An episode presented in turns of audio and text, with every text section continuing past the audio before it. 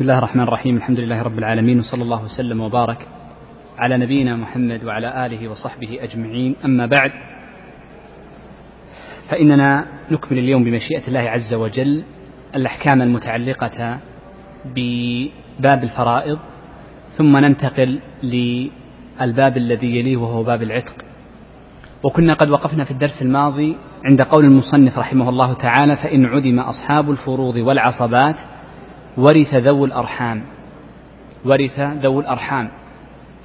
وقلنا إن المراد بذوي الأرحام هنا من ليس بصاحب فرض وليس عاصبا. فإذا انتفى عنه هذان الوصفان سمي ذا رحم. وهذه من الألفاظ المشتركة أو المتواطئة ربما. فإن كلمة ذو الرحم تختلف من باب إلى باب. ففي باب النكاح لها معنى وفي باب صلة الأرحام لها معنى وفي باب الفرائض هنا لها معنى. إذا ما معنى ذوي الأرحام من ليس بصاحب فرض ولا بتعصيب؟ والمراد بذلك أن الشخص إذا مات فإننا ننظر في أصحاب الفروض فلم نجد له وارثا من أصحاب الفروض. ثم ننظر في العصبات أولى رجل ذكر من عصبته الذي يلتقي معهم في جد أو كان من أصحاب الولاء. فإن لم يوجد أحد من هؤلاء فننظر في سائر قراباته البعيدين كخاله الخال لا يرث ولكنه من ذوي الأرحام. العمة العمة لا ترث ولكنها إذا عدم أصحاب الفرض وأصحاب التعصيب ترث. سنتكلم كيف ترث بعد قليل. تذكرون قلنا إن إن الفرضيين يسمون الجدة غير الوارثة بالجدة الفاسدة وهي التي أدلت إلى الميت بذكر بين إنا بين إناث ليس بذكور خلص ولا بإناث خلص. هذه غير وارثة لكن عندما يفقد صاحب الفرض وصاحب التعصيب معا فإننا نورثها. بنت العم من ذوي الأرحام ابن العم صاحب فرض ولا تعصيب؟ تعصيب. العم الأخ. الأخ فرض ما يجي تأخ دائما تعصيب الأخ. الأخت فرض وقد تكون تعصيبا مع البنات أو مع أخوهن مع إخوتهن. إذا وضح المراد بذوي الأرحام. طيب. قبل أن نبدأ بذوي الأرحام سأذكر مسألتين. ثم أذكر القاعدة في كيف توريث ذوي الأرحام لكي نفهم كيف يكون توريثهم. القاعدة الأولى أنه إذا لم يوجد للميت إلا ذو رحم واحد فقط فإنه يرث يرث المال كله. لا ننظر في كيفية توريثه التنزيل أو القرابة. لأنه مهما أعطيته فسيأخذ جزءا بالفرض والباقي سيأخذه بالرد. أليس كذلك؟ الأمر سهل جدا. إذا انتهينا من إذا كان ليس له إلا واحد. أما لو كان له أكثر من من من ذوي رحم له قرابات لكن ذو رحم بعيدون فإنه هنا لا بد من توريثهم بطريقة حسابية مختلفة.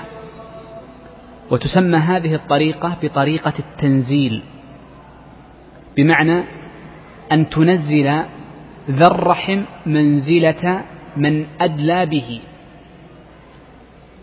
أن تنزل ذا الرحم منزلة من أدلى به. وقبل أن أذكر القاعدة يجب أن نعرف أن ذوي الأرحام لا فرق بين الذكر والأنثى أبدا. لا فرق. فلو أن شخصا مات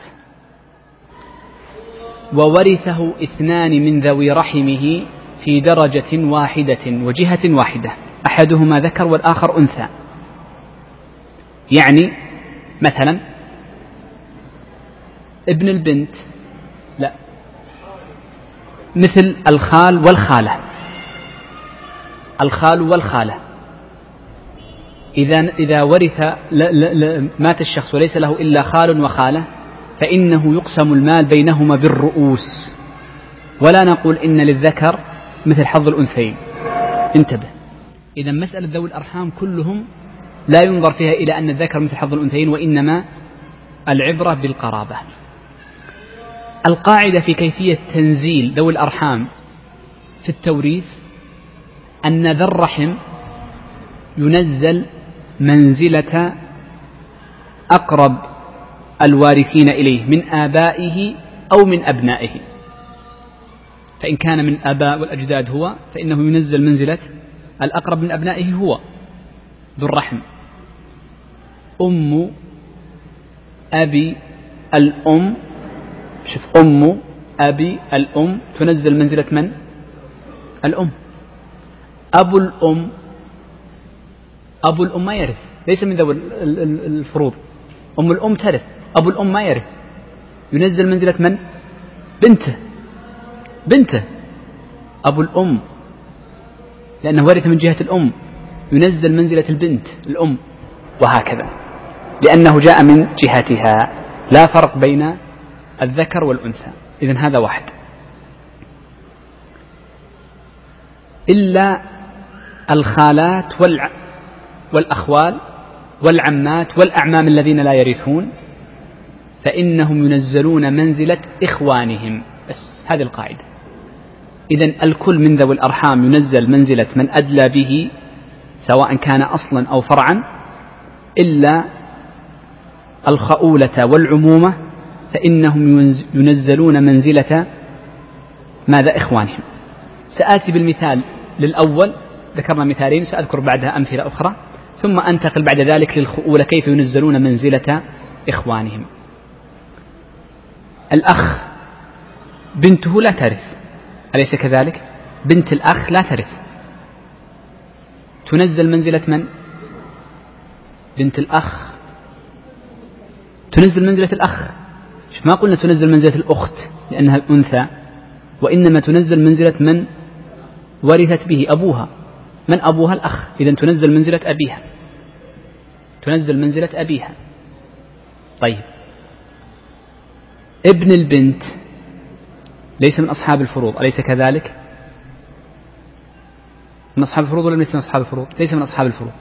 ينزل منزلة من؟ البنت. ينزل منزلة أمة. أمة. ليست البنت أمه؟ ينزل منزلة أمة. فيأخذ نصيب البنت. البنت كم نصيبها؟ النصف. يأخذ النصف وهكذا. طيب. بنت رجل مات والذي ورثه بنت بنت أخ. بنت بنت أخ. من من أجدادها أقرب واحد يرث؟ الأخ. بنت بنت الأخ تنزل منزلة الأخ. طيب. أم أبي الأم.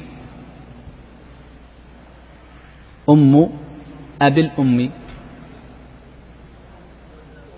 الأم. لأن أبوها المباشر ما يرث. فننتقل للبعيد. أم جدتها آه، حفيدتها. طيب. انظر المثال الثاني. أبو أم الأم. أبو أم الأم. لا. أبو أم الأم. منزلة الجدة أم الأم. طيب انظر الآن سأذكر لك اثنين وانظر نفس الشيء. أم أبي الأبي. لا. ما تنزل هذه. أنا أريدكم أن تعرفوا. هذه ترث بالفرض جدة هذه. أم أبي الأب. أدلت ورد يعني آه يعني أدلت إلى الميت بذكور خلص. أم أبي الأبي. صاحبة فرض سدس. يعني لو وجد مئة جدة لا يرثن وهي ترث المال كله فرضها والباقي ردا. طيب انظر الثانية. أم أم الأبي أم إحنا قلنا أم أبي الأبي هذه أم أم الأبي من أصحاب الفرض أيضا لأنها أدلت بإناث خلص. طيب. خل مش مشكلة الجدات لا يتصور أكثر من ثلاث حقيقة. إلا على قول الحنفية عندما يبعدون في الجدات. لكن نقف عند هنا. طيب انظر هذا. بنت العم. بنت العم ليست من ذوي الفروض لكن تنزل منزلة من؟ العم. أبوها من هو؟ العم. بنت ابن العم. ابن العم. إذا وضح كل ما عدا الخؤولة والعمومة ينزلون منزلة أصولهم أو فروعهم القريبة. ابن بنت بنت بنت الابن. بنت بنت الابن. طيب ليش ما تقول الابن؟ ما ليش ما تأخذ نصيب ابنها أب جدها؟ بنت بنت الابن. بنت الابن ترث. بنت بنت الابن ما ترث بالفضل هل تنزل منزلة أمها أم جدها؟ أمها الأقرب. طيب. نأتي للخؤولة والعمات الخؤولة والعمومة. الخؤولة والعمومة لا ينزلون منزلة آبائهم وهم الأجداد وإنما ينزلون منزلة إخوانهم. لأن النبي صلى الله عليه وسلم قال في باب الحضانة الخالة أم. تنزل الخالة منزلة الأم. طيب. الخالة واضح نص. إذن أنا أتيتكم بالحل. الخالة تنزل منزلة من؟ أختها. من أختها؟ الأم. الخال ينزل منزلة؟ الأم. أخته ينزل منزلة الأخت الأم. الخال والخالة يرثون ميراث الأم.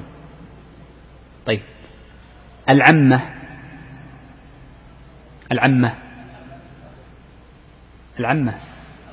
يعني يعني يعني العمة ترث المال كله في هذه الحالة فرضا. نعم. العمة تنزل منزلة العم. طيب عمة الأب. واحد مات لم يرثه إلا عمة أبيه وغيره لكن ننزلها منزلة من؟ لا. الجد من أخوها؟ الجد أحسنت. العمة تنزل منزلة عمة الأب تنزل منزلة الجد لأنه أخوها. اعرف قاعدة سهلة هذه ضابطها. في التنزيل ينزل منزلة الآباء والأجداد الأقرب منهم أو الأبناء والأحفاد الأقرب منهم بغض النظر عن الميت أهو ذكر عفوا عن عن الوارث من ذوي الأرحام أذكر هو أو أنثى؟ إلا في مسألة العمومة والخؤولة فإنه ينزل منزلة أخيهم وهو الأب أو الأم أو الجد أو الجدة. وهكذا. طيب. العم الذي لا يرث من هو؟ في عم لا يرث. هناك عم لا يرث. الأعمام ثلاثة عم شقيق وعم لأب وعم لأم. العم الشقيق والذي لأب من ذوي الأرحام من ذوي العصبات. العم لأم لا يرث من ذوي الأرحام. العم لأم ننزله منزلة من؟ من عم لأم؟ يعني أخو الأب لأمه. هذا العم لأم. ينزل منزلة من؟ لا. من أخو من أخو عمك؟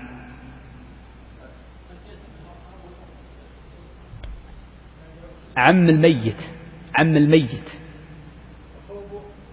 عم الميت لأمه يعني أخو أبو الميت لأمه. لا. ينزل منزلة الأب. لأن العم أخو أبو أبو الميت. العم دائما ينزل منزلة أخوه. قلنا صح ولا لا؟ من أخوه أبو الميت. طيب العم الشقيق. عشان صح. ويرث بالتعصيب لأنه من العصبات وليس من ذوي الأرحام. ذوي الأرحام في الغالب أنهم لا ينتسبون في سلسلة النسب. هو وأبناؤه لسلسلة نسبك. قد تكون امرأة مثل العمة لكن أبناؤها لا ينتسبون لك. وإذا كانت من ذوي الأرحام. طيب. أنهينا من قضية ذوي الرحم والحقيقة أن مسألة ذوي الأرحام يعني تحتاج إلى بعض التركيز وإن كان يعني قليل جدا أن يكون هناك ميت ليس له صاحب فرض ولا صاحب تعصيب. يوجد لكن قليل جدا وتنتقل للرحم لكن نسبة قليلة. نأخذ بذلك بسرعة نسترجع الماضي. إذا كان للرجل ذو فروض استوعبوا المال كله وله عصبات من الذي يرث المال؟ له اثنان ذو فروض وذو عصبات. واستوعب ذو الفروض المال من الذي يرث المال؟ سم فهد. ذو الفروض. العصبات ليس لهم شيء. لماذا؟ ما بقي شيء. طيب انظر الصورة الثانية. رجل له ذو فروض ورثته ذو فروض وذو عصبات. فأخذ ذو الفروض فروضهم وبقي الشيء. فيكون الذي ورث من؟ سهلة دي سم. ذو الفروض والباقي لذوي العصبات. ممتاز جدا. انظر الثالثة. رجل له ذو فروض وليس له عصبات. وبقي شيء بعد ذوي الفروض. من يرثه؟ لا مو بالتعصيب ما في تعصيب. قلت قبل شوي بالرد. إذا الرد متى؟ إذا لم يكن هناك ذو عصبات. طيب متى يرث ذوي الأرحام؟ إذا لم يكن هناك فرض ولا تعصيب. طيب لو كان عصبة وحدة ما يوجد فرض؟ يأخذ كل شيء. العصبة أصلا يأخذ كل شيء. فما أبقت الفروض. إن كان هناك فروض فلأولى رجل ذكر. فقط أردت أن نسترجع وهي سهلة جدا فوق ما تتصور. طيب. يقول الشيخ رحمه الله تعالى ومن لا وارث له؟ معنى لا وارث ليس له ذو فرض ولا ذو تعصيب ولا ذو رحم. فماله لبيت المال. أي ينقل ماله لبيت المال. لأن بيت المال يغنم ويغرم. فإنه يغرم أحيانا إذا وجد قتيل لا يعرف قاتله فتدفع ديته من بيت المال. ويغرم لحاجة بعض المسلمين. طبعا ليس بيت المال المقصود به بيت المال الآن في التنظيم الحديث عندنا في المملكة. بيت المال يكون في المحاكم. هناك بيت مال حساب موحد بين المحاكم في المملكة كان كان لكل دولة كان لكل مدينة من مدن المملكة بيت مال مستقل بها. ومن نحو عشر سنوات وحد حساب واحد. من لا يعرف له وارث يبقى فيه. فإذا ظهر له وارث بعد عشرين سنة ثلاثين سنة رد المال إليه. فأصبح المال يبقى في بيت المال باقيا. إذا جاء وارثه ووجد هذا بعد خمسة عشر عاما ظهر وارث فيرد فيعطى إياه. وهذا أكثر ما يطبق عندنا في المحاكم في مجهول الهوية. فإن أناسا يكون في المملكة ليس معه إثبات. فيموت ويكون في جيبه مبلغ من المال. أين يذهب المال هذا؟ قد يكون له قرابات لكن لا يعرف أين قرابته.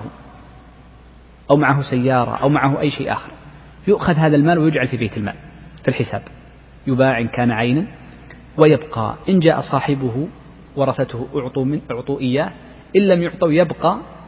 وتؤدى منه الغرم الذي يخرج بيت المال كالديات. عندما يوجد رجل مقتول لا يعرف قاتله فتدفع ديته من بيت المال وهكذا. وله غرمه وله غنمه. نعم. قال يصرف في المصالح العامة والخاصة. طبعا هذا باعتبار البيت المال القديم والآن تغير وضع بيت المال فأصبح بيت المال مستقل منفصل أو متعلق بالمحاكم ولا يصرف منه إلا فيما ذكرت لكم أشياء معينة منها الديات ونحوها.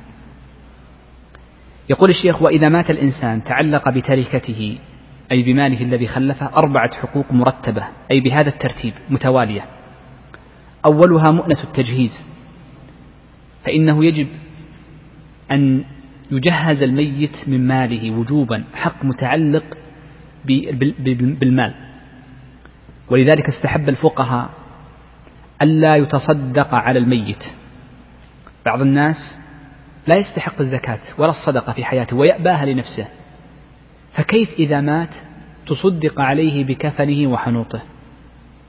ولذلك يقولون الأولى أن يدفع المال مال التجهيز والمؤنة وحتى أجرة الذي يقوم بالتغسيل من ماله هو. الرجل غني ولا يرضاها لنفسه حيا فكما أن المرء يكرم حيا فإنه يكرم ميتا بأن يخرج من ماله يخرج من ماله. وليس لأحد أن يتصدق عليه أبدا. ما الحق أن أحد يتصدق عليه؟ هو يريد هذا لنفسه. فلذلك يخرج من ماله هو. يخرج من ماله هو وهذا حق متعلق به. خلينا نخليها شوي. طيب. الأمر الثاني قالوا الديون الموثقة. والمراد بالديون الموثقة أي التي فيها توثيق بعقد. إذا التوثيق نوعان. توثيق بعقد وتوثيق بكتابة. لا نقصد التوثيق بالكتابة هنا وإنما نقصد التوثيق بعقد. والتوثيق بعقد مثل عقد الرهن فإنه توثيق للدين بعين. وسبق بيانه. فلو أن امرأ اقترض من آخر ألفا ورهن سيارته أو بيته في مقابل هذا الدين فإننا نقول بعد مؤنة التجهيز تسدد المئة أو الألف لكي يفك الرهن عن العين التي هي من التركة. الأمر الثالث قالوا الديون المرسلة أي التي لم توثق بعقد. كعقد رهن ونحوه. فإنها تخرج بعد ذلك والصحيح أنها مؤخرة في السداد عن الديون الموثقة بعقد الرهن. الديون المرسلة واحد أقرض شخصا ألفا. خلاص انتهينا. هذه ألف. فيسمى دين مرسل. هنا مسألة وإن كانت خارج الدرس وبعيدة لكن دائما الناس يسألون عنها. بعض الناس يقترض من بنك ما أدري تكلمت عنها أم لا. يقترض من بنك ويقول البنك إنك إذا مت فسوف أسقط عنك الدين. فهل نقول إنه يجب على الورثة أن يسددوا الدين لكي ما يتبرع البنك عليه عنه أو عليه أم لا؟ نقول لا البنك لم يتبرع في الحقيقة أو الشركة المالية لم تتبرع وإنما هم أمنوا على حياة المقترض أخذوا جزء من الدين فأمنوا على حياته. وهذا من التأمين التبعي. يحرم عليهم وأنت ما عليك إثم. ولذلك البنوك التي تحتاط لا تفعل هذا العقد القيد وهو التأمين على حياة حياة المقترض ولذلك فإننا نقول سقط باعتبار أن جهة انكفلت وهي شركة التأمين فأدت الدين عن الميت. الأمر الرابع قال ثم إذا كانت له وصية فإنها تنفذ من ثلثه لأجنبي. يعني الوصية يشترط لكي تقبل أن تكون من الثلث ولا تزيد عليه. الأمر الثالث الثاني أن تكون لأجنبي. إذ لو كانت لوارث فإنها باطلة. الأمر الخامس قال ثم الباقي للورثة المذكورين سواء كانوا ذو فرض أو تعصيب أو رحم. بهذا الكلام يكون الشيخ رحمه الله تعالى أنهى الحديث عن تفصيل أحكام الفرائض. ثم ذكر بعض المسائل التي تتعلق بموانع الإرث وأسبابه. فقال أسباب الإرث ثلاثة. النسب أي القرابة التي تكون بين الشخص وبين الميت. والنسب إما أن يكون كما قلنا قبل قليل إما من ذوي الفروض أو يكون من ذوي الأرحام أو يكون من العصبات. والنسب هو الذي يلتقي هو وإياه إما من طريق آبائه أو أمهاته في جد أو أب. لابد أن تلتقي مع هذا الوارث فيكون بينكم نسب.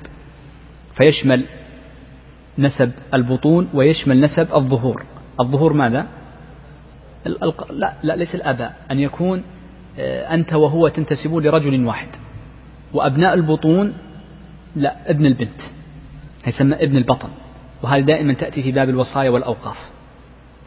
الأمر الثاني قال والنكاح الصحيح. وهذا يرث به الزوج والزوجة فقط. والنكاح الصحيح يخرج النكاح الباطل. فإذا كان النكاح باطلا فإن المرأة لا ترث. مثال النكاح الباطل لو أن امرأ تزوج امرأة من ذوي رحمه لا ترث امرأته. لو أن امرأ تزوج امرأة بينه وبينها رضاع. لا ترث. لو أن رجلا مات عن خمس نسوة فإننا نقول لا بد أن تخرج واحدة منهن. من هي؟ الأخيرة نحكم لأنها تزوجها على عقد باطل. طيب لو كان أسلم عن خمس ثم مات الذي يسلم عن خمس أو ست أو عشر أصل أنكحة كلام من أنكحة الجاهلية. فما نقول إن الأخير هو الباطل؟ فنقول تخير منهن. صح ولا لا؟ ولذلك غيلان أمر وسلم أن يختار أربعا ويفارق من سواها. الأولى ولا الأخيرة هو حر. بخلاف الذي تزوج في الإسلام. طيب رجل أسلم عن عشر بدل الخمس عشر. ثم مات قبل أن يختار. فمن نورث منهن؟ سمي شيخ.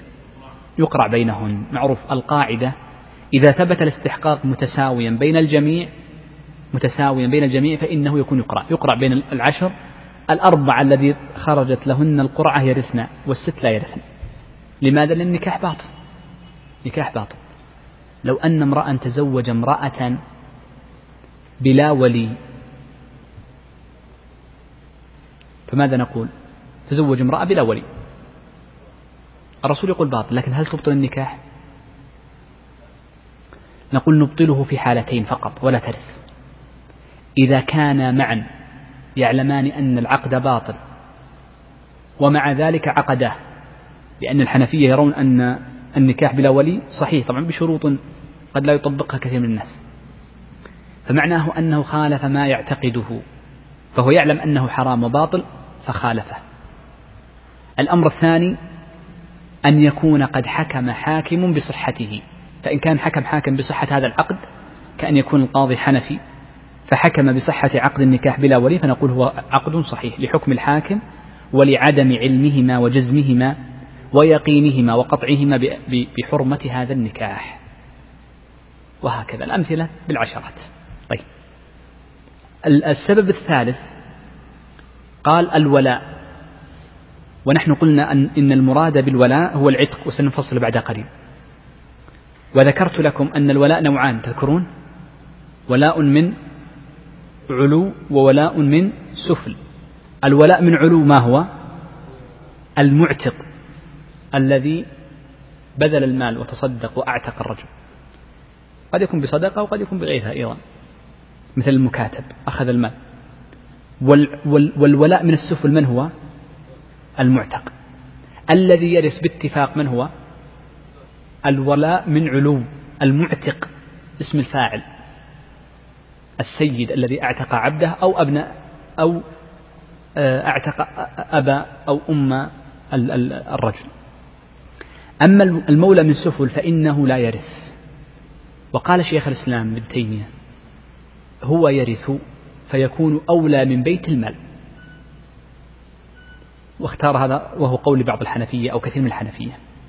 وبناء على ذلك نقول إن الولي الولاء من علو يكون من العصبات. والولي من سفل أي المعتق. رجل مات مات. من يرثه؟ لك, لك, لك قرابة؟ ذو فرد؟ لا. لك عصبات؟ لا. لك ذو رحم؟ لا. لكن له شخص أعتقه كان قنا عنده ثم أعتقه. فيقول الشيخ تقي فهذا يرث. وقد جاء عن بعض الصحابة أنهم ورثوه. لكن متى يرث؟ بعد ذوي الأرحام. المعتق من العصبات قبل ذوي الأرحام والمعتق بعد ذوي الأرحام. شفت الفرق بينهما؟ واضح الفرق؟ واضح شيخ؟ المعتق من العصبات فيكون مقدم على ذوي الأرحام. المعتق قبل بنت العم.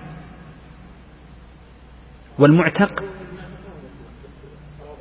إيه قرابته؟ إيه قرابته الذين يعصبون أبناءه أصوله فقط الذين يعصبون. الذي لا يعصب لا. يعني مثل بنته ما ترث طيب. المعتق متى يرث؟ بعد فقد من؟ الفرض والعصبة. يعني رجل مات عن بنت واحدة وعبد اعتقه من الذي يرث؟ كم ترث؟ النصف. ردا. طيب شوف الثانية. رجل مات عن بنت وسيد أعتقه. أعتق الميت. كيف تصير المسألة؟ سمي شيخنا. والنصف للمعتق. واضح؟ لأنه من ذوي العصبات. فهو مقدم على الرد ومقدم على الرحم. طيب. ثم قال الشيخ رحمه الله تعالى وموانعه. أي موانع الإرث ثلاثة أيضا.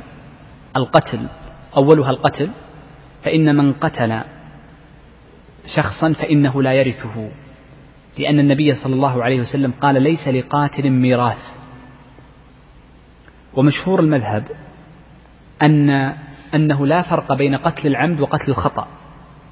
فالقاتل عمدا والقاتل خطأ كلاهما لا يرث. ودليلهم في ذلك عموم الحديث ليس لقاتل ميراث. والقول الثاني قول المالكية وصدر قرار من هيئة كبار العلماء باعتماده وهو أن القتل الذي يمنع من الميراث إنما هو قتل العمد فقط. فأما قتل الخطأ فإنه لا يكون سببا مانعا للميراث. وتتضح ذلك في صورة. لو أن امرأ رجل عنده ولدان أحد هذين الولدين بار به محسن إليه والآخر عاق به شديد العقوق. فجمع الأب هذين الابنين أمامه فقال من منكم يذهب بي إلى المكان الفلاني؟ فقال الابن العاق أنا لا لا لن أذهب بك.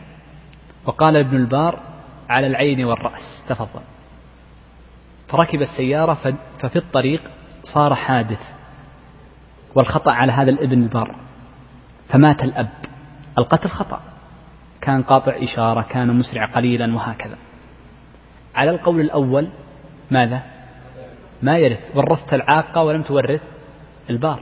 ما تعمد قتله. وعلى القول الثاني ماذا؟ يرث. وهذا هو الصحيح. فمن نظر في مقاصد الشريعة ومعانيها والغرض من آه، حرمان القاتل وهو ألا يستعجل شيئا قبل أوانه دل ذلك على أنه ماذا؟ يورث الابن وإن كان أو, أو الوارث وإن كان قاتل لكن بشرط أن يكون قتله خطأ دون العمد. طيب. قال الأمر الثاني الرق. والمراد بالرق طبعا أن يكون الشخص قنا فإن المرء لا يرث إن كان قنا لأنه ليس هو الوارث. القن يملكه سيده. لو أن شخصا مات وأبوه عبد قن. فلو قلنا إن المال ينتقل لأبيه في الحقيقة الأب القن لا يملك. وإنما ينتقل لمن؟ للسيد. فأنت ورثت شخصا غريبا عنه. فلذلك لا يورث. إذا كان هناك فرق أحدهما قن والآخر يعني حر فإنه لا يرث. الأمر الأخير من موانع الميراث اختلاف الدين. بمعنى أن يكون أحد المتوارثين الميت أو الوارث كافرا والآخر مسلما. والكافر لا فرق فيه بين الكافر الأصلي وبين الكافر المرتد. لا فرق بأن يكون مسلما ثم ارتد عن دين الله عز وجل. فإنه لا يرث. لما جاء عن النبي صلى الله عليه وآله وسلم أنه قال لا يرث المسلم الكافر ولا يرث الكافر المسلم. وهذه مسألة هنا يعني سأذكر أمورا فرعها الشيخ تقي الدين على قضية اختلاف الدين. المسألة الأولى نقل ابن القيم في أحكام أهل الملل أن شيخ الإسلام ابن تيمية يقول إن الثابت إنما هو انتبه لكلام الشيخ إن الثابت إنما هو أن الكافر لا يرث من المسلم. وأما المسلم فإنه يرث من الكافر. وقال إن هذا ليس من الموالاة الباطنة المنهي عنها. فهذا فيه مصلحة للمسلم. ولذلك رجح الشيخ أن المسلم يرث من أبيه الكافر. ويرث من زوجته النصرانية أو اليهودية دون العكس. اليهودية لا ترث من المسلم. وقال إن هذا قد صح عن عدد من الصحابة أذكر قال ثلاثة أو أربعة. هذا رأيه. إذا هذه المسألة الأولى في اختيار الشيخ تقي الدين إحنا قلنا تفريعنا على كلام إيش؟ الشيخ. إذا المسلم يرث الكافر ولا عكس. وخاصة طبعا الشيخ يرى أنه إذا كان الكافر من أهل من أهل من؟ أهل الكتاب. أظهر طبعا دون الكافر البعيد. المسألة الثانية أن الشيخ يقول أيضا إن المراد بالكفر الكفر الظاهر دون الكفر الباطن. فبعض الناس يكون قد أضمر في نفسه نفاقا وزندقة وربما ظهر على فلاتات لسانه فإننا نقول يورث لأن ظاهره الإسلام. وقد قال عمر رضي الله عنه إن النبي صلى الله عليه وسلم قد مات فمن عاملنا بظاهر عاملناه به. فلذلك ربما بعض الناس يقول إن أبي سمعته يسب الله عز وجل ويسب الدين. هذا كفر واضح يسب الرسول. ينكر بعض الأشياء من الدين المعلوم بالضرورة. فهل أرث منه على كلام الشيخ تقي الدين؟ نعم. نقلها عنه أيضا ابن القيم في أحكام أهل الملل. قال ما دام أنه في الظاهر وإن أضمر شيئا وظهر بعضه على فلتات لسانه ما لم يصدر به حكم. هذا واحد. المسألة الثالثة أيضا من تفريعات الشيخ عليه رحمة الله أنه يقول إن العبرة ليس بالوفاة وإنما العبرة بقسمة التركة. فلو أن رجلا مات عن زوجة يهودية أو نصرانية فهل ترث؟ لا ترث باتفاق. على القولين أعني. ولكنها إن أسلمت قبل قسمة التركة قال استحقت المال قال لأن الشارع إنما منع الميراث ترغيبا لها في الإسلام بالزوجة مثلا أو غيره. فربما دخل بعض الناس أليس نعطي الزكاة للكافر لكي يسلم؟ تأليفا لذمة تأليفا له وتحبيبا له الإسلام. فلذلك نقول هذا الوارث الكافر إذا علم أن إسلامه سيكون سببا في ميراثه فأسلم فإنه حينئذ ماذا؟ نقول نقبل إسلامه ونورثه. وهذا رأي الشيخ والله أعلم بصحته. في المسائل الثلاثة التي ذكرت لكم. الله أعلم. ها؟ أنا قلت من أول الدرس أنا لا أرجح. أنا أنقل الرواية مشهورة والرواية الثانية فقط. طيب. آه ثم قال الشيخ رحمه الله تعالى وإذا كان بعض الورثة حملا أو مفقودا أو نحوه عملت بالاحتياط ووقفت له. إن طلب الورثة قسمة الميراث عملت ما يحصل به الاحتياط على حسب ما قرره الفقهاء رحمهم الله. طبعا لن نطيل في هذه المسألة ضيق الوقت. لو أن امرأ مات وكان من بعض ورثته حمل الفقهاء يقولون إن أهلية الوجوب على نوعين أهلية وجوب ناقصة تثبت للشخص من حين كونه جنينا. فإذا استهل صارخا أو عاطسا ثبتت أهلية الوجوب الكاملة له بمعنى أنه استحق الملك أهلية الوجوب عند التملك ومعنى ذلك لو أن امرأ مات وله في بطن زوجته في حمل في بطن زوجته. فنقول هذا الحمل يمكن أن يرث ويمكن أن لا يرث. متى يرث؟ إذا ولد حيا واستهل صارخا ولو لحظة ثم مات. وإذا ظهر سقطا أو خرج سقطا يعني غير حي فإنه لا يرث. إذا هنا أهلية وجوب ناقصة. يمكن ويمكن لا. لكن لو مات الشخص وليس ووارثه إخوانه مثلا وكانت أمه حاملا فنقول نفس الشيء احتمال. لكن إن لم نعلم حملها ما تأكدنا أنها حامل وقت الوفاة وإنما بعد الوفاة فنقول لا يرث. قطعا. لأنه وقت الوفاة لم تكن حاملا. واضح المسألة؟ طيب. لو جاء شخص من باقي الورثة قال يا ناس الميراث الحمل سيجلس تسعة أشهر ما ندري هل سيخرج حيا أم ميتا ذكرا أم أنثى. نريد المال من حقه. فنقول يجوز قسمة المال إذا طلبه الورثة لكن نجعل المال على هيئتين. نجعل الحمل إما ذكرين وإما أنثيين. ثم نقسمها قسمتين. نقسم احتمالين إما ذكرين أو أنثيين. لأن أكثر ما يمكن أن يرث به المرء. ثم نقسم التركة. ثم ننظر باقي الورثة. فمن ورث في أحد الحالين دون الأخرى فإننا لا نعطيه شيء. نقول اصبر حتى يخرج الولد.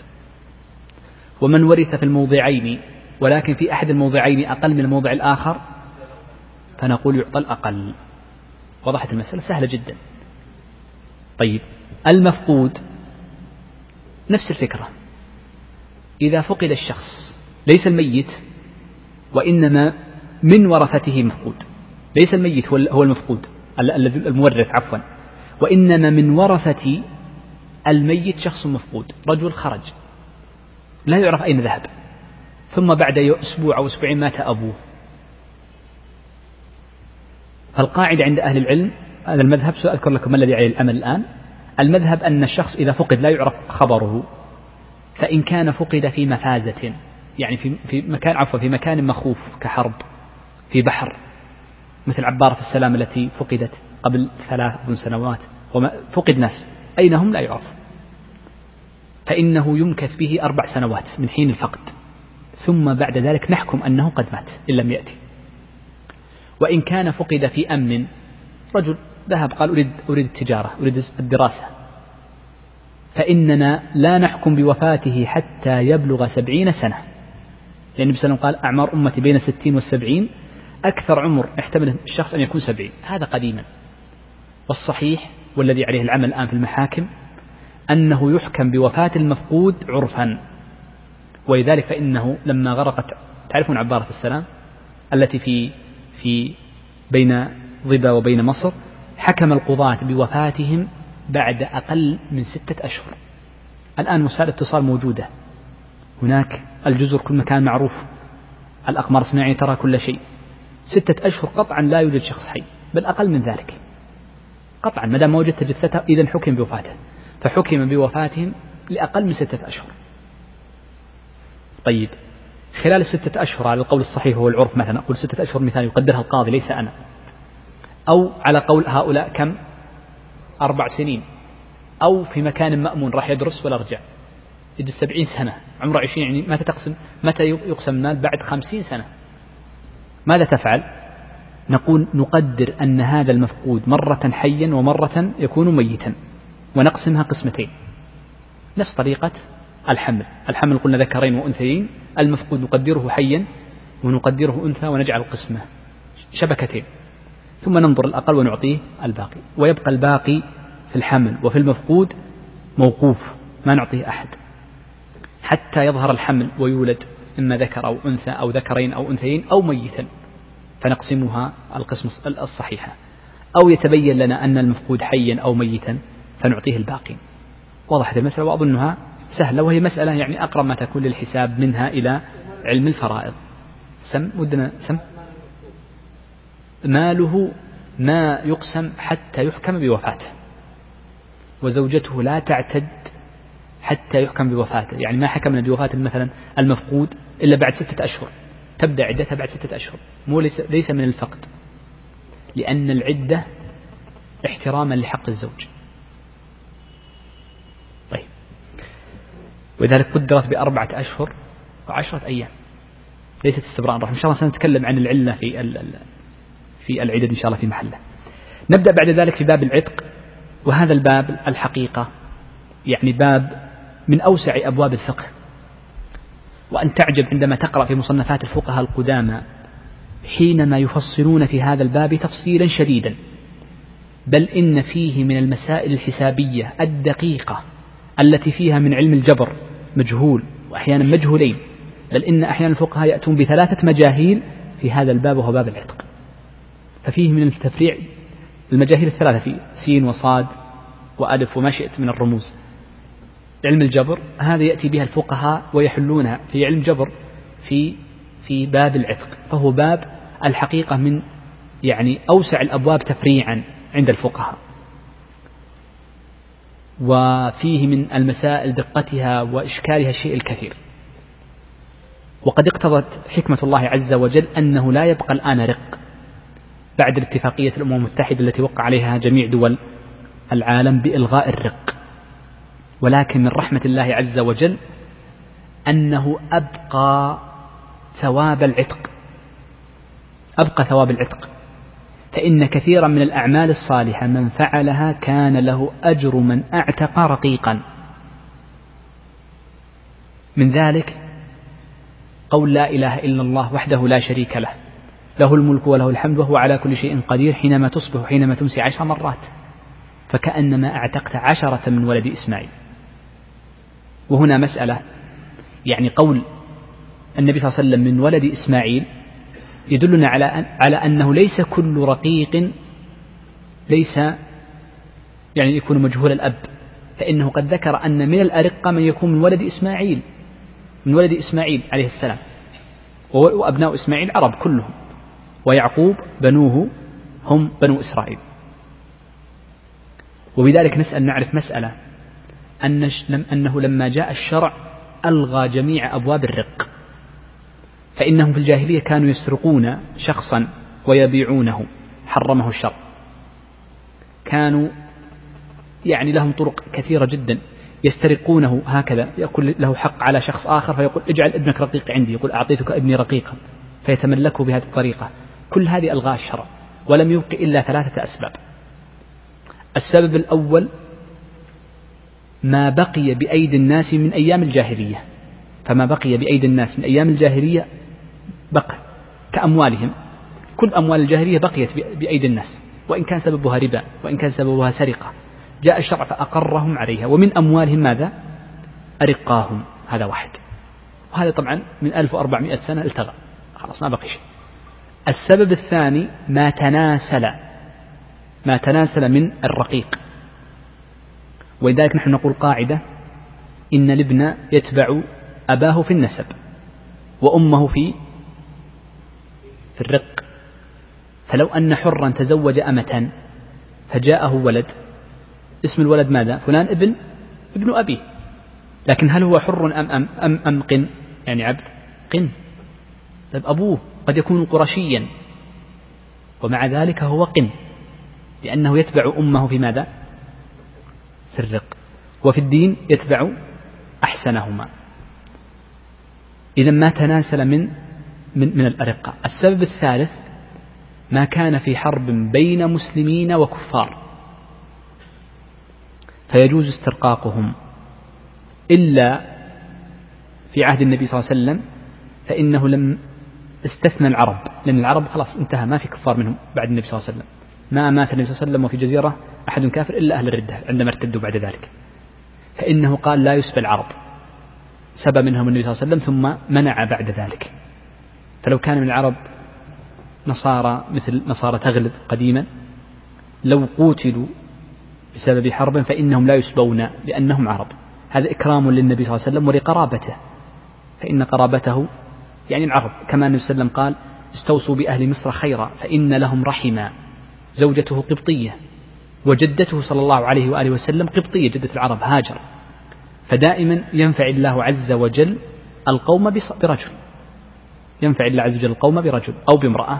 فلذلك النبي صلى الله عليه وسلم أوصى بهم خيرا. نعم. يقول الشيخ باب العتق وهو تحرير الرقبة وتخليصها من الرق. إذن المقصود بتحرير الرقبة والعتق إنما هو ماذا؟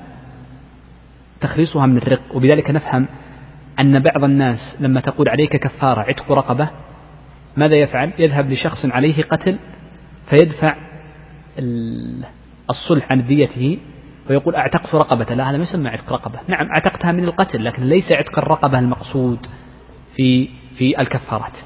طيب. قال وهو من أفضل العبادات ولا شك. لحديث أيما امرئ مسلم أعتق امرئا امرأ مسلما استنقذ الله بكل عضو منه عضوا منه من النار. وسئل صلى الله عليه وآله وسلم أي الرقاب أفضل؟ قال أغلاها ثمنا وأنفسها عند أهلها متفق عليه. وهذا يدل على فضل العتق. وإن كان غلق هذا الباب الآن أو من نحو تقريبا أكثر من ثلاثين سنة حول أربعين سنة الاتفاقية كانت في آخر الستينات الميلادية فإنه فإن رحمة الله عز وجل عظيمة بفتح الله عز وجل على الناس باب البدل باب البدل وهو قلنا الاستغفار وغيرها من الطاعات المعروفة في محلها. يقول الشيخ ويحصل العتق بالقول وهو قول المرء أعتقتك العتق أعتقتك. وما في معناه مما يدل عليه كأن يكون بلغة أخرى أو يكون بالعرف دال عليه مثل أنت حر أنت حر. قد يكون قد تقول أنت أنت حر يعني أنت حر خذ ما شئت من القرار. لكن في عرف مكان معين أنت حر أي أنت حر لست قنا. وهكذا. أو أطلقتك بحسب العرف. قال وبالملك. فمن ملك ذا رحم محرم من النسب عتق عليه. فمن ملك أباه اشترى أباه عتق عتق أبوه. ومن اشترى ابنا له عتق ابنه وإن لم يقل أعتقتك. مباشرة من حين الملك. ولو لم يكن يعلم. لو ما كان يعلم عتق مباشرة. ولو اشترى أخاه أيضا عتق على الصحيح حتى الأخ يعتق. فكل ذو رحم محرم بمعنى أنه لو كان أحدهما ذكر والآخر أنثى لحرم تزوجه به فإنه يعتق. ويدل على ذلك المعنى ماذا؟ أنه لو كان هذا الذي اشتراه أو تملكه امرأة فالأصل أن الرجل يجوز له أن يطأ أمته بعد الاستبراء بحيضة.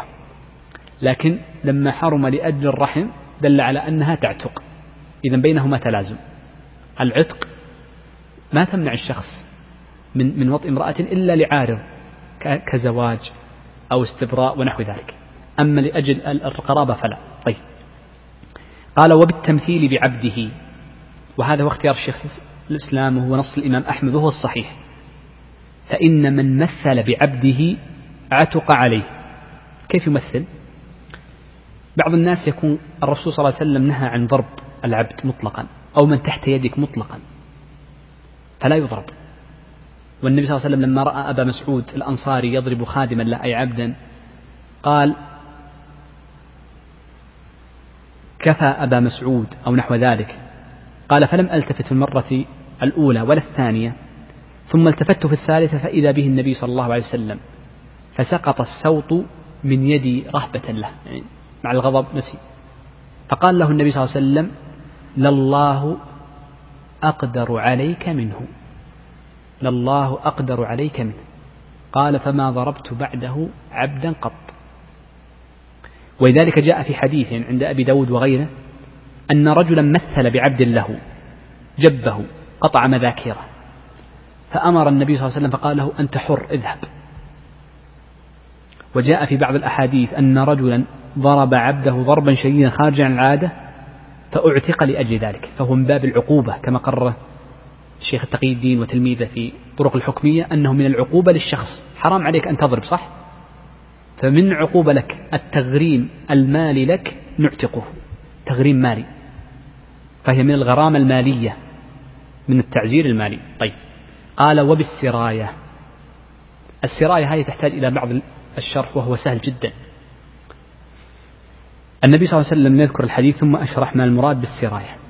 النبي صلى الله عليه وآله وسلم قال من أعتق شركا له في عبد. شركا يعني جزءا. له في عبد. فكان له مال يبلغ ثمن العبد قوم عليه قيمة عدل. يعني قوم قيمة عدل لا زيادة ولا نقص لا يضره ولا يضر الذي أمامه. فأعطي شركاؤه حصصهم وعتق عليه العبد. وإلا فقد عتق منه ما عتق وفي لفظ وإلا قوم عليه واستسعي غير مشقوق عليه. في شغلة في, في, في قضية التبعيض. ما المراد بالتبعيض؟ يعني أنك تقول أريد النصف. لو أن امرأ يملك عبدا شخصا رجلا أو امرأة. طبعا نحن نتكلم عن أشياء قطعا جميعنا لم يرها يعني قلنا من أربعين سنة لتغرق لو أن رجلا يملك عبدا أو أمة ثم بعد ذلك قال أريد أن أعتق نصفه. قال أعتقت نصفك. نقول سار العتق لباقيه فعتق كله. لأن الجزء مثل كل أو قال أعتقت إصبعك. طبعا الجزء إذا كان مما هم ماذا يقولون في الجزء؟ الجزء إذا كان مما لا حياة بدونه. أعتقت رأسك عتق كله. فلذلك يقولون ما عتق نصفه جزءه يعتق كله إذا كان هو الذي يملك. طيب شوف الثانية. اثنان يملكان عبدا. واحد له نصف واحد له نصف. ممكن هذا الشيء. مال. مات ميت عن ابنين ولم يترك من الدنيا إلا عبد. من يملك العبد؟ الابنان نصف نصف فجاء أحد المالكين فأعتقه. قال أعتقتك أعتقت الذي عندي نصفك هذا. النصف الثاني الأصل أنه لا يعتق لكن لأن الشرع متشوف جدا للعتق. الشرع يسعى دائما لإلغاء الرق قدر الاستطاعة. ما في كفارة حتى حتى كفارة اليمين والله إلا وفيها عتق. نهى النبي صلى الله عليه وسلم عن بيع الحر وأكل ثمنه. أغلق الأبواب. جاء الشرع في جعل أعظم الأجر في العتق. وهكذا. يقول الشرع إن من أعتق جزءا من عبد يعتق عليه كله. إذا كان في ملكه انتهينا وإذا كان في ملك غيره قوم على عليه فاشتراه. فأحد الأخوين إذا أعتق النصف كم قيمة النصف الثاني؟ ألف. ادفع لأخيك الألف. إلا أن يقول ذاك خلاص أنا أريد أن أعتقه أيضا فيكون ولاؤه بيني وبينك. لا يدفعها المعتق. يدفعها من؟ المعتق. وضحت هذه يسمى إيش؟ سراية. سراية العتق. طيب. لو أن الشخص ليس مال لا مال عنده. ما عنده في الدنيا إلا هذا هذا الشيء. طيب أعتق النصف. اشتري النصف الثاني واعتق سرت والله ما عندي فلوس. إذا نقول ما يعتق النصف الثاني لأجل ماذا؟ عدم القدرة. أنت ستضر المالك الثاني. أليس ستضره. لكن نقول يبقى العبد مخير بين ثنتين إما أن يكون قنا في نصفه نصف قن ونصف حر يعني يوم يكتسب لنفسه ويوم يبقى خادم عند المالك النصف الثاني. هذا تسمى المهايئة. وإما يجوز له من غير رضا المالك الثاني أن يستسعي أو يستسعى. يقال له شف اذهب وترزق الله عز وجل وأتي بقيمتك وأعطها من؟ المالك الثاني. هيسمى استسعاء. وضحت المسألة. ربما لا يعني هي غايبة عن البال. لماذا؟ لأنها لا وجود لها الآن. السراية ما معناها؟ أعطني تعريفا للسراية. سمي شيخ. أن الشخص إذا أعتق نصفا من العبد سرى عليه النصف الثاني. سرى عليه. إن كان في ملكه. طبعا يجب. إن كان في ملك غيره دفع قيمته بتقويم عدل. يعني ما في زيادة عليه ولا ضرر عليه. والاستسعاء ما معناه؟ أن يكون الشخص قد أعتق نصفه ولم يستطع صاحبه أن يعتق الباقي. فنقول يجوز له أن يستسعى من غير إذن صاحبه. نقول اذهب واشتغل وادفع قيمتك لسيدك. وضحت المسألة. طيب. يقول الشيخ لكي ننهي الباب بسرعة في دقيقتين قال فإن علق عتقه بموت فهو المدبر. إذا قال السيد إذا مت فعبدي فلان حر. هذا يسمى المدبر. أي أعتق عن دبر في آخر الحياة دبر الحياة آخرها. والمدبر وصية وبناء على ذلك يجوز الرجوع فيها. يجوز أن يرجع أي وقت. والأمر الثاني المدبر يكون من الثلث لأنه حكم حكم الوصية. كأنه صدقة من الصدقات صدقة. فيبقى قنا إلى حين الوفاة فإذا مات يخرج من الثلث. إن كان في الثلث ما يكفي. قال يعتق بموته إذا خرج من الثلث. فعن جابر أن رجلا من الأنصار أعتق غلاما له عن دبر لم يكن له مال غيره. فبلغ ذلك النبي صلى الله عليه وسلم فقال من يشتريه مني؟ أي من يشتري الغلام الذي أعتق عن دبر؟ ما يدل على أنه يجوز الرجوع فيه ويجوز بيعه عند الفلس وهنا لفلس باعه النبي صلى الله عليه وسلم باعه لفلس. قال من يشتريه منه فاشتراه نعيم بن عبد الله المجمر بثمانمائة درهم وكان عليه دين أي على الذي أعتق العبد عن دبر. فأعطاه النبي صلى الله عليه وسلم أي هذه الثمانمائة وقال اقض دينك ألغى التدبير. لأن التدبير ماذا؟ وصية والوصية يجوز الرجوع فيها وإلغاؤها لأجل الفلس. المصطلح الثاني بعد التدبير هو الكتابة. قال والكتابة أن يشتري الرقيق نفسه. الرقيق هو الذي يشتري نفسه من سيده بثمن مؤجل أجلين أو أكثر. لماذا قلنا أجلين؟ طبعا سأذكر بعد قليل. إذا الرقيق إذا اشتراه غيره ثم باعه عفوا إذا اشتراه ثم اعتقه فإن الذي اعتقه من؟ الذي اشتراه صح ولا لا؟ فيكون ولاؤه للمشتري. شوف المكاتبة غير. المكاتبة العبد يقول أنا سأشتري نفسي. هنا استحب ليس كالاستسعاء. الاستسعاء واجب. هنا استحب استحبابا. لمن ملك يعني عبدا أن يكاتبه إن علم فيه خيرا. يقول راح اشتغل وأعطني اجعلها أقساط. لماذا قلنا أقساط؟ لأن لو كانت قسط واحد أصلا قسط هذه كان ملكها في ملك سيده فهو ملك من ماله هو. لذلك لابد أن يكون أكثر من قسط قسطين فأكثر. ف وكل قسط يعتبر جزء منه وهو حر قن ما بقي عليه درهم كما جاء في الحديث. ولكن شوف السؤال هذا المكاتب إذا عتق بعد انتهاء الأجال وسدد آخر قسط لمن يكون ولاؤه؟ لا الشخص ما ما ما, ما يكون ولاؤه لنفسه. ولاءه لمن؟ ما رأيكم؟ بريرة ولاؤها لمن؟ لعائشة إذا ولاؤه لمن؟ ولاؤه لسيده الذي أعطاه فلوس. فسيده أخذ قيمته ونفس الشيء له الولاء لأنه كاتبه لأن السيد متفضل. أصلا أجرتك أيها العبد لي أنا أيها المالك لو كنت أنا المالك مثلا. فتفضلا من المالك قبل أنه يشتري من نفسه. فلذلك يعني كوفي أيضا أن الولاء له. طيب. قال لقول الله عز وجل فكاتبوهم إن علمتم فيهم خيرا والمراد بالخير أي صلاحا في دينهم وكسبهم. لأن الفاسق ربما إذا إذا كان العبد فاسقا فكاتبته ربما ذهب لفجور أو أمه ذهبت لفجور. فلذلك لابد أن يكون خيرا في دينه. وله كسب. إذ لو لم يكن له كسب ربما سرق ربما آه، طلب من الناس تسول ونحو ذلك فيكون ذلك مذموما. لذلك يقول الشيخ فإن خيف منه أي من المكاتب الفساد بعتقه أو كتابته أو ليس له كسب فلا يشرع عتقه ولا كتابته. وهذا واضح. ثم قال الشيخ ولا يعتق المكاتب إلا بالأداء أي بأداء آخر قسط ونجم عليه. طبعا وسميت المكاتبة مكاتبة لأنها كتبت في ورقة فتكون كل قسط كأنها في ورقة. أليس كل ما كتبت صك استلام؟ فكأن في كل قسط بورقة مستقلة. قال الحديث الذي رواه أبو داود المكاتب عبد ما بقي عليه من كتابته درهم. يعني لو أن شخصا كاتب عبده على مئة قسط كل شهر تعطيني ألف. يعني قيمة العبد كم؟ مئة ألف. كم سنة؟ قسم قسمة 12 دون من عشرة ثمان سنوات ونصف.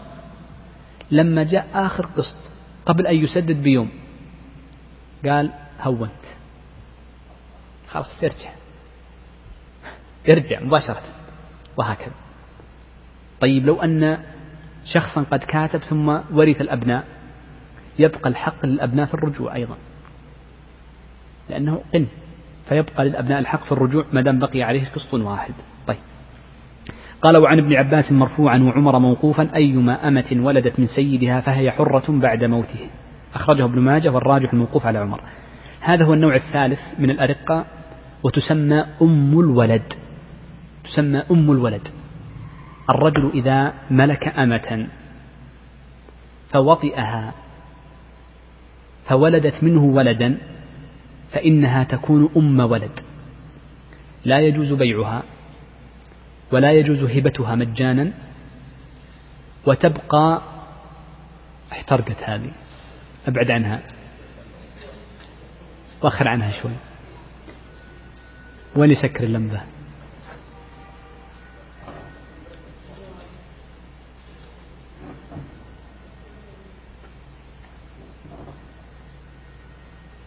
ما صكت إن صكت صكت شيخ. لا لا توها. ما انقلقت ليش؟ أنا أخشى أنها من اللي فوقها هذه.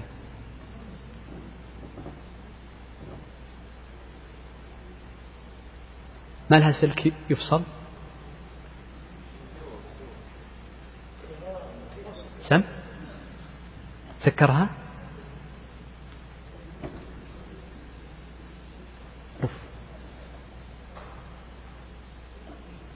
اسحب السلك ترى تطلع. طفت طفت ابشرك الحمد لله. طيب نرجع موضوعنا. يقولون إن أحد فقهاء الشافعية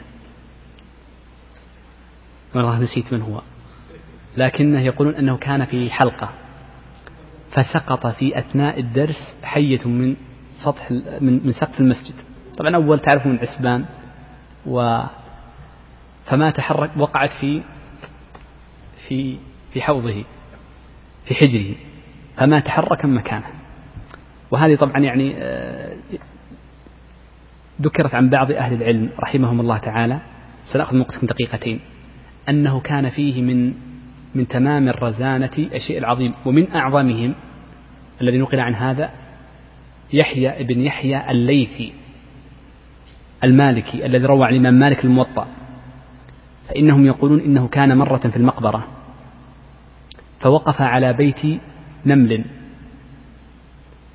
يعزي الناس يعزي أصحاب الدين فرقى النمل حتى وصل إلى عمامته فما تحرك من مكانه حتى إذا ركب على دابته جاء غلامه خادمه فأزال النمل عنه فلذلك يعني كان له مهابته وهكذا وهؤلاء يعني الله عز وجل يرزقهم هذه الهيئة. ناسب هذا الخبر مع اللمبة. إحنا قمنا كلنا. طيب ما يخالف. لكي نختم حديثنا اليوم نختم باب العتق. قلنا إذا إذا ولدت المرأة أم الولد إذا ولدت فإنها تكون حرة. عفوا تكون أمة لكن لا تباع ولا توهب. تبقى أمة يجوز وطئها ليس لها قسم ليس لها نفقة وغير ذلك لكنها لا تعتق إلا عند الوفاة. لماذا؟ خلنا نأتي بدليلها من العقل. الحديث واضح. ذكرنا حديث عمر وروي مرفوعا. لأنها لو أتت بولد شوف لو أتت بولد ثم مات سيدها ثم مات سيدها من سيملك هذه الأمة؟ الورثة. ومن الورثة؟ ابنها. والشخص إذا ملك إيش؟ من, من ذو رحب عليه عتق. إذا وضح المعنى. طيب انظر هذه الصورة لو أنها ولدت ولدا أو بنتا طبعا لا فرق بين ولد أو بنت أما ولد من باب التغليب لا فرق بين الولد والأنثى. لو أنها ولدت بنتا خلينا نقول عشان ننسى لو أنها ولدت بنتا ثم إن هذه البنت ماتت قبل وفاة سيدها. واضح؟ ماتت قبل وفاة سيدها. تعتق أم لا تعتق؟ تعتق عند الوفاة. تصير أم ولد ولا ما تصير أم ولد؟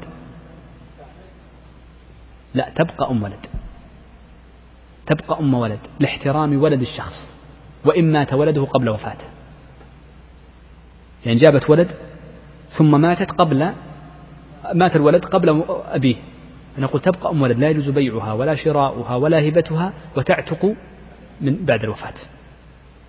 انظر الثالثة. لو ولدت ولدا ميتا